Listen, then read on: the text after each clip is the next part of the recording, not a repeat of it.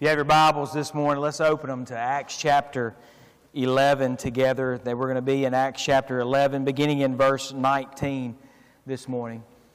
So last week we, um, first week back, and uh, everything went went really well, I think. And uh, on Monday, I, I went to get the um, the sermon off of the recording so that we could put it on the podcast channel and. Uh, when I got done, I told Steve, I, I preached for 28 minutes, almost 29 minutes. And um, it didn't make any sense because I'm given 20, I have 20 minutes, and I've already wasted half a minute. I got 20 minutes. Uh, but what we realized was what is, it was the 11 o'clock service, and we were in here about an hour and 15 minutes. So how long y'all want to stay today? Huh? So what you get for waiting late, you get all of the leftovers that we've had this morning. Uh, for real, we've got 20 minutes today, and uh, we're going to look at uh, Acts chapter 11, verses 19 through the end of this chapter, which is verse 30. When I originally set apart this passage of Scripture, my, my plan was, was for us to look at this passage of Scripture in its entirety, all the way through verse 30. But as I got studying this week, uh, I, realized there was way too much there for us to look at in one sitting. So, what we're going to do today is really just look through verse 22. I'm going to read through verse 26 together, but, but we're only going to look through verse 22 together this morning. We're going to look at the church of Antioch. We remember in Acts chapter 1 and verse 8. Uh, that's where Jesus gave uh, that commission to his disciples to be witnesses. We call it often the Acts 1 8 challenge, where he told them, This is what I want you to do with your life. I want you to be a witness unto my gospel in Jerusalem, Judea, Samaria, and the ends of the earth. It's, it's very similar to that command that he gave the disciples in Matthew 28 that says to go and make disciples in all of the nations, right?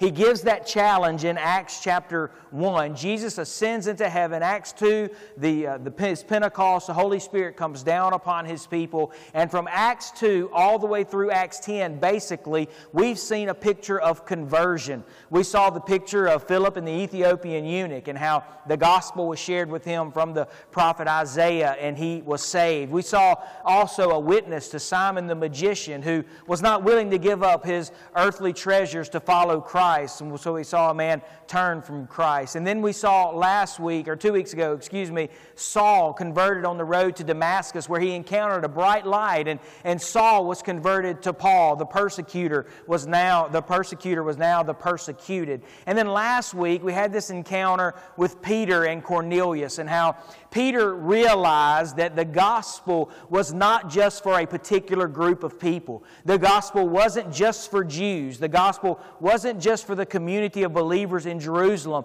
The message of Jesus Christ is to be expanded. And so we saw Peter really see that the gospel is to be done exactly what Acts 1:8 says, and that's taken into Jerusalem, Judea, Samaria, and into the ends of the earth. And today, in Acts chapter 11, we have our first picture of the New Testament church formed together. We have the New Testament church, the church at Antioch, and we begin to see as this church of Antioch is birthed and as, as it begins to grow, we see some things that the church of Antioch is doing.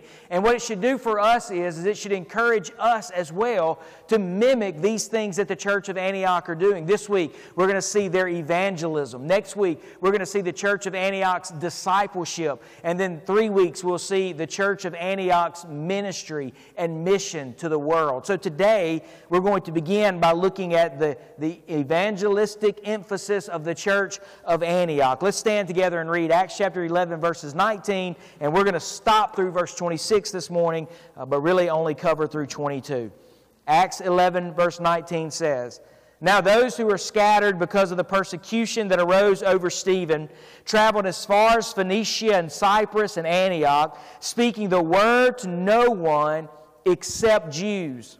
But there were some of them, men of Cyprus and Cyrene, who on coming to Antioch spoke to the Hellenists also, preaching the Lord Jesus. There that the church is growing faster than anywhere else. And it's churches and countries that have comforts and, and money and financial means, it's those churches that are not growing, like churches in the United States of America. And it's true because, because the blood of the martyrs is the seed of the gospel. And particularly, we see that here in Acts chapter 11. It is the blood of Stephen and the many others who were dying because of their belief in Jesus that would press forward the gospel into the known world. Interesting.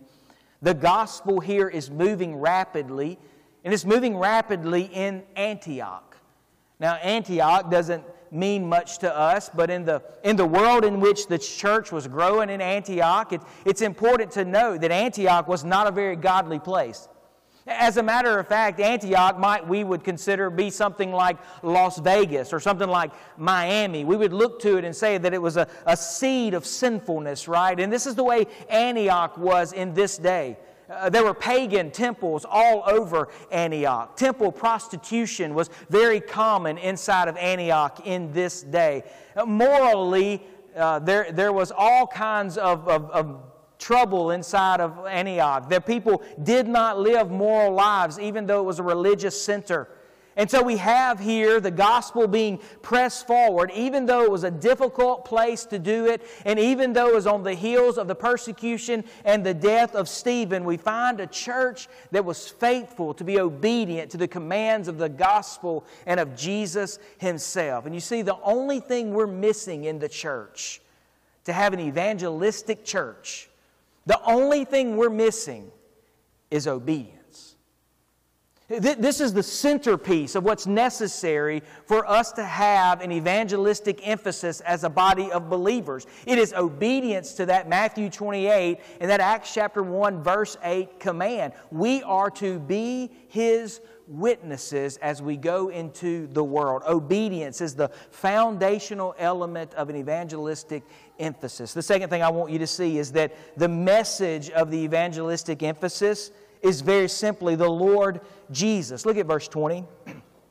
There were some of them, these were men of Cyprus and Cyrene, who on coming to Antioch spoke to the Hellenists, also preaching, look at what it says, the Lord Jesus.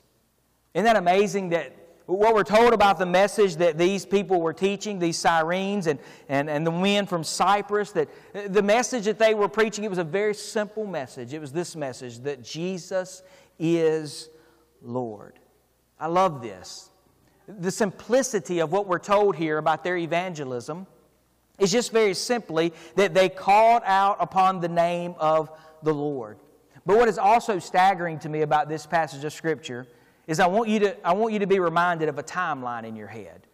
Because we are in Acts chapter 11, and for us, this has taken us three months or so to get to this point.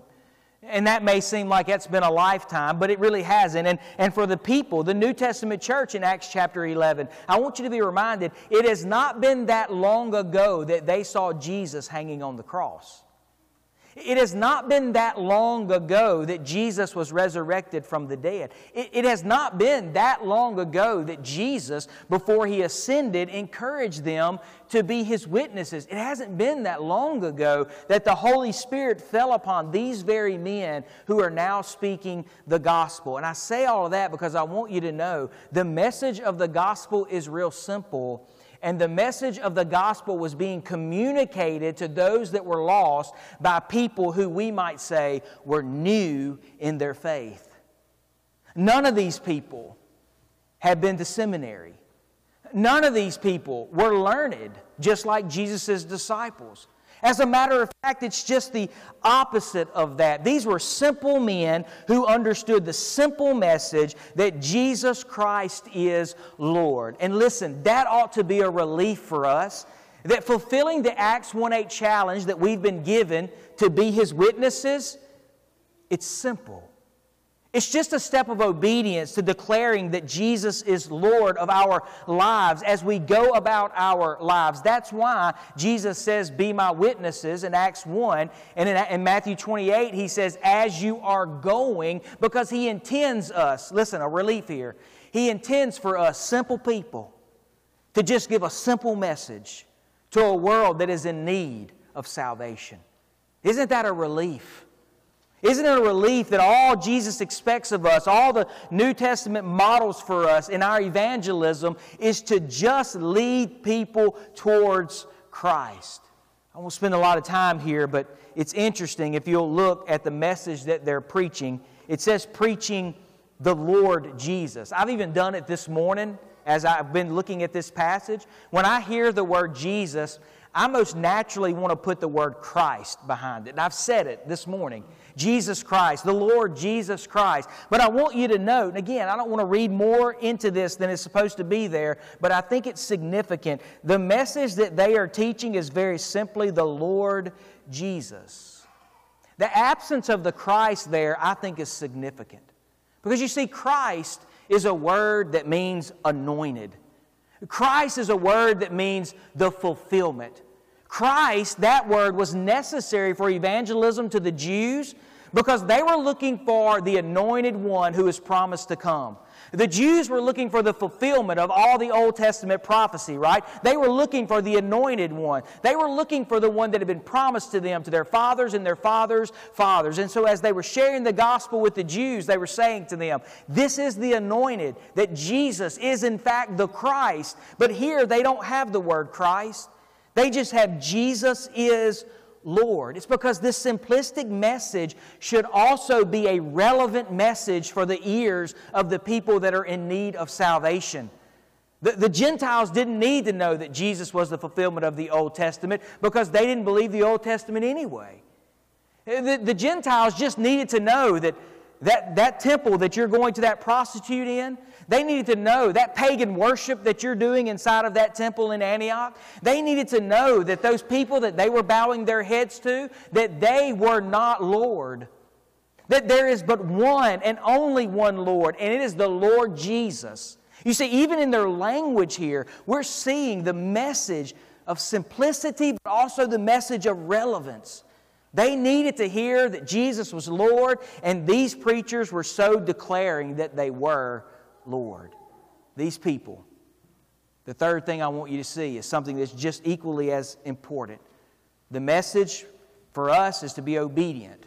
To be obedient, to declare a simple message. The third thing, the servants of the evangelistic emphasis is the church. I don't want you to miss this. I don't want you to miss this. Verse 20 says, There were some of them, men of Cyprus and Cyrene, who were coming to Antioch. All of us like to have our own name called, don't we? We like recognition. Whenever, whenever I see you, I try to call you by your name because people like to be called by their name. People like to be recognized, they like to be seen. It's just part of our humanity. And what about these people, the fathers of the first church?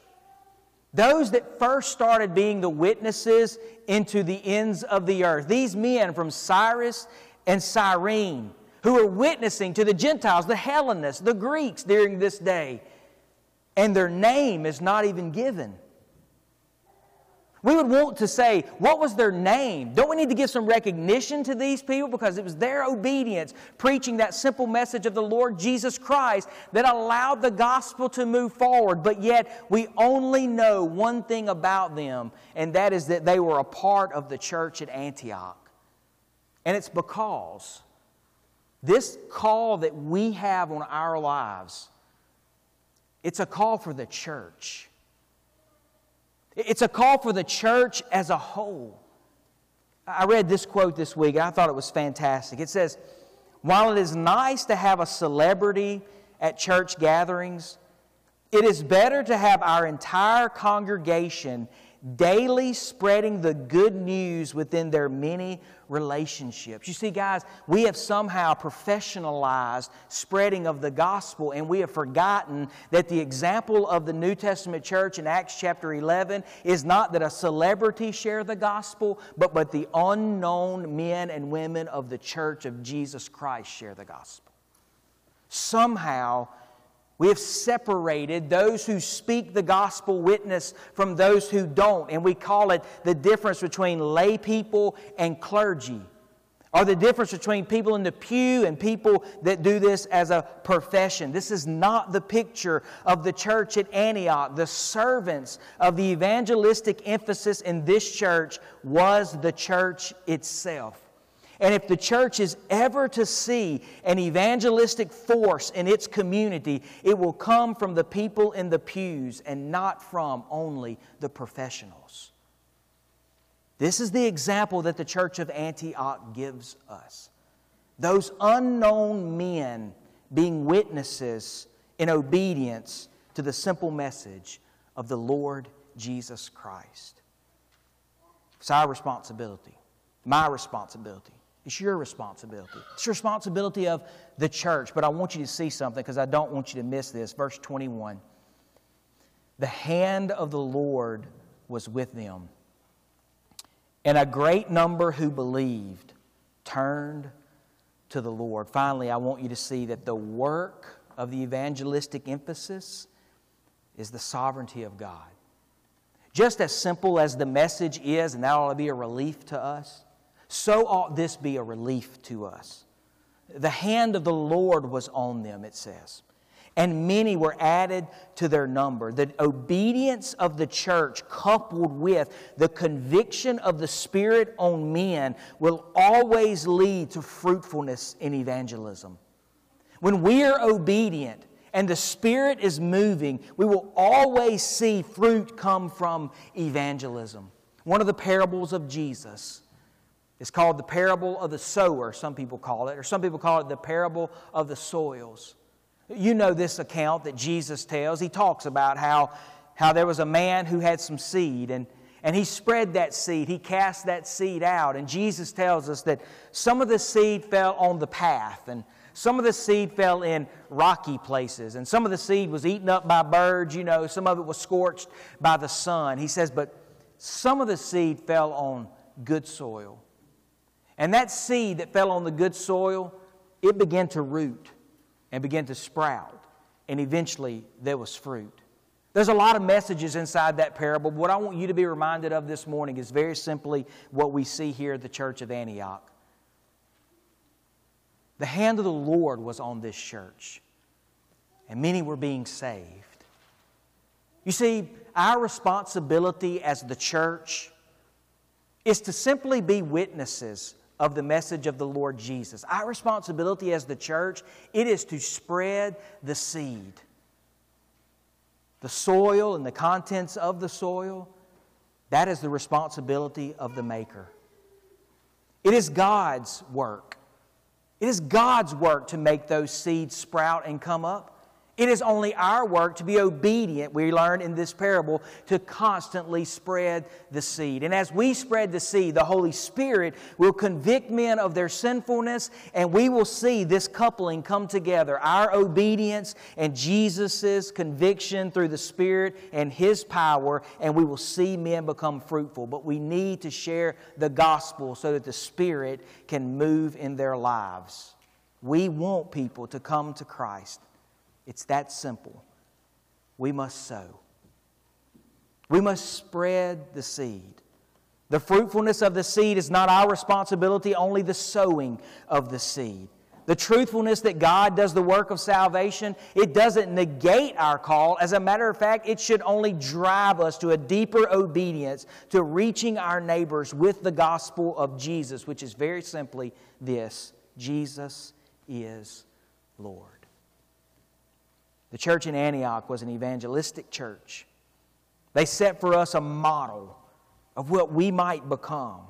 A church as a whole, but also as individuals, as many parts who may see gathering as a result of our sowing. The question then becomes will, will we as a church and as individuals, will we be found to be obedient in our neighborhoods to sow the seeds of the gospel?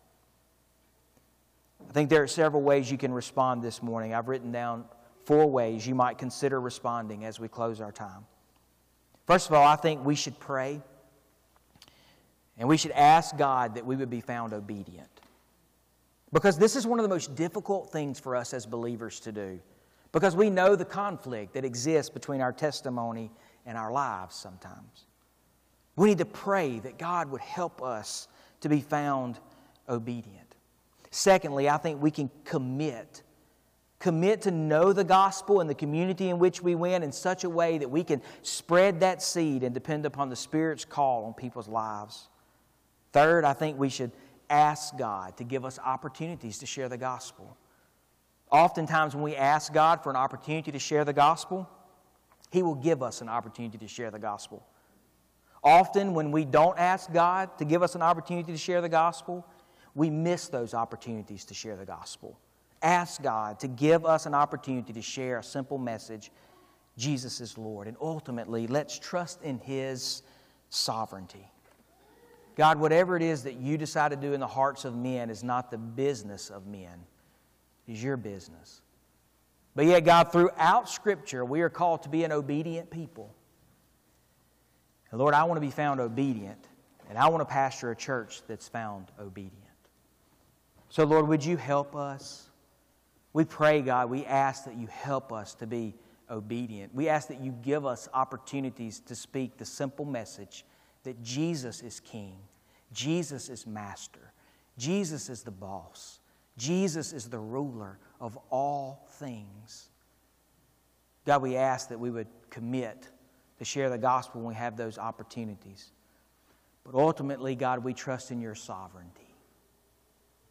We trust for you to do the work, the hard work in men's and women's lives, Lord, that need to happen even this morning. But God, beyond that, that one we've been praying for for years, God, we trust in your sovereignty to work in their life.